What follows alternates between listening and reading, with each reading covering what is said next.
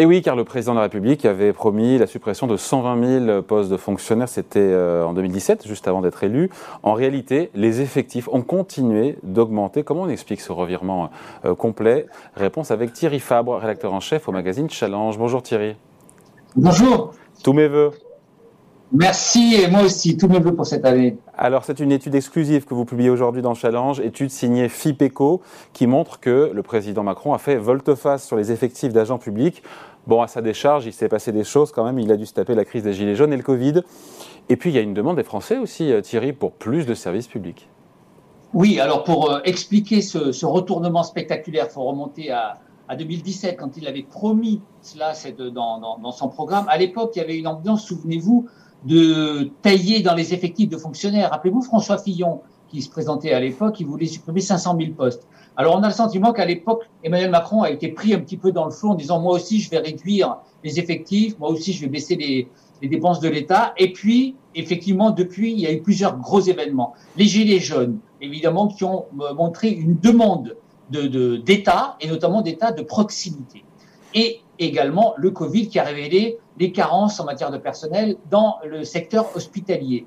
Alors, le résultat, c'est qu'effectivement, les, projets, projections n'ont absolument pas été tenues. On arrive à 112 000 supplémentaires si on ajoute uniquement État et hôpitaux. Mais si on additionne des collectivités locales, c'est 148 000 euh, sur 4 ans, euh, entre 2017 et 2021. Donc, c'est vraiment un retournement tout à fait spectaculaire qui promet, à mon avis, d'une erreur de diagnostic de départ des équipes de campagne d'Emmanuel Macron et des événements évidemment très importants qui ont modifié la donne.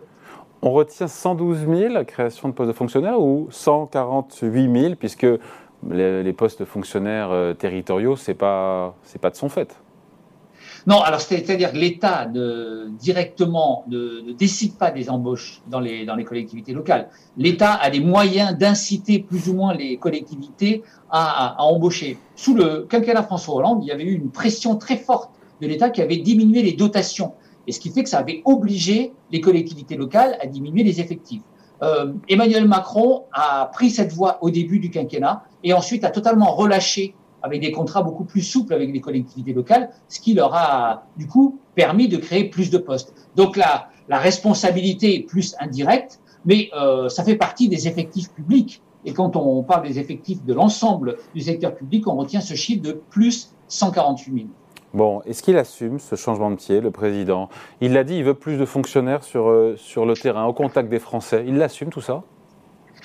Il l'assume. On démarre l'article signé par euh, notre journaliste David Bensoussan par cette citation d'Emmanuel Macron. Rouvrir des sous-préfectures, c'est remettre du service public au centre du village et la République au cœur de nos vies. C'est beau, hein mais ça montre quand même le, changement. Désormais, l'État veut rester en proximité.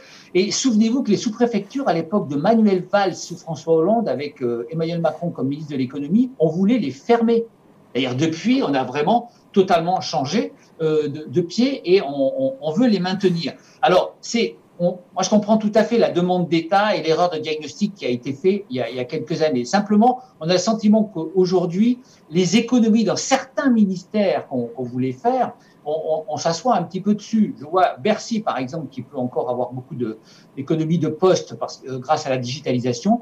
Il y en a désormais très peu. Ils étaient montés à 3 4 000 par an. Ils sont revenus à, à 500. Donc, euh, y a une demande des hôpitaux euh, et des services locaux, c'est tout à fait compréhensible. Euh, le, le, problème, c'est qu'on a l'impression que l'objectif de réduction d'effectifs, lorsque c'est possible, on l'a un petit peu oublié.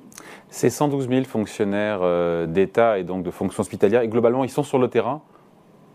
Alors plus ou moins, hein, c'est-à-dire il y en a aussi dans les administrations centrales, mais on sent une volonté effectivement de les, de les remettre sur le terrain avec l'ouverture de ces euh, maisons France Service qui regroupent des, des, différentes administrations pour être au, contact du public. C'est vrai qu'on a euh, on s'est un peu planté. Il y a eu une, époque euh, un peu libérale et euh, de, tailler un peu dans les effectifs où on a oublié qu'il y, y, avait quand même dans certains domaines une nécessité d'avoir des, agents de l'État. Et on a souvent fait le problème de l'erreur diagnostique de pas assez choisir. C'est-à-dire que dans les administrations centrales, évidemment, il fallait en supprimer. Mais au niveau du terrain, c'est vrai que le contact avec la population reste important et certaines administrations sont prioritaires. Moi, je pense à la DGCCRF, vous savez, la direction de la répression des fraudes.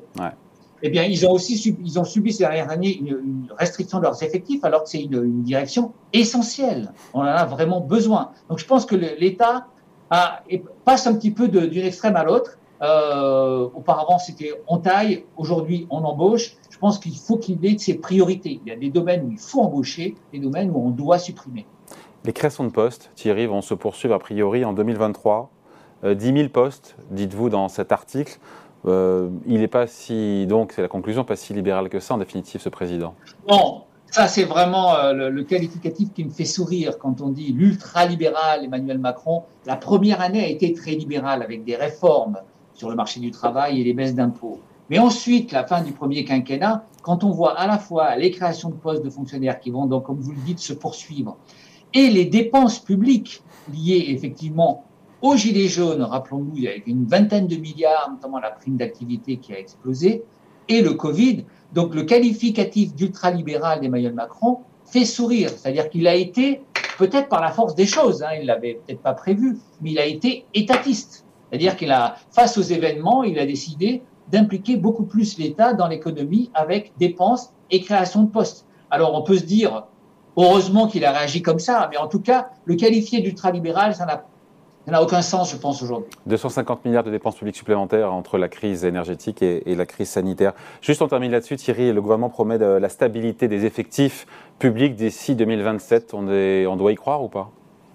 Non, je pense que là aussi, ça, révèle un peu sa schizophrénie. Il, il, le promet parce que dans son engagement à Bruxelles de limiter la hausse des dépenses, il promet la stabilité, mais tel que l'on est parti avec les besoins, notamment dans les hôpitaux. On fait un, un, focus sur les hôpitaux où on a quand même créé 37 000 postes sous Emmanuel Macron, mais on voit bien que ça n'est pas suffisant. C'est-à-dire qu'on a tellement pris de retard, il y a une telle pénurie qu'on va continuer à en créer. Donc, euh, imaginez une stabilité, je pense que c'est une, une vue de l'esprit aujourd'hui. La une de Challenge qui sort aujourd'hui, j'imagine que vous parlez comme nous des retraites. Évidemment, retraite, la grande bataille. Donc, on fait une plongée dans la, dans la réforme qui a, qui a, été annoncée. On s'interroge évidemment sur la contestation, la puissance de la contestation. Mais on éclaire aussi avec euh, pas mal d'enquêtes, de, et notamment une enquête très intéressante en Allemagne. Souvent, le modèle allemand, où on voit que, bon, ils partent officiellement à 67 ans, mais leur système crée beaucoup, beaucoup de problèmes avec une hausse de la, de la pauvreté. Donc voilà, c'est un, un, dossier d'une une douzaine de pages sur euh, tout ce qu'il faut savoir sur cette réforme des retraites. À lire donc dans Challenge. Merci beaucoup Thierry Fabre, rédacteur en chef donc de l'hebdomadaire. Merci, bonne journée, ciao. Merci, au revoir.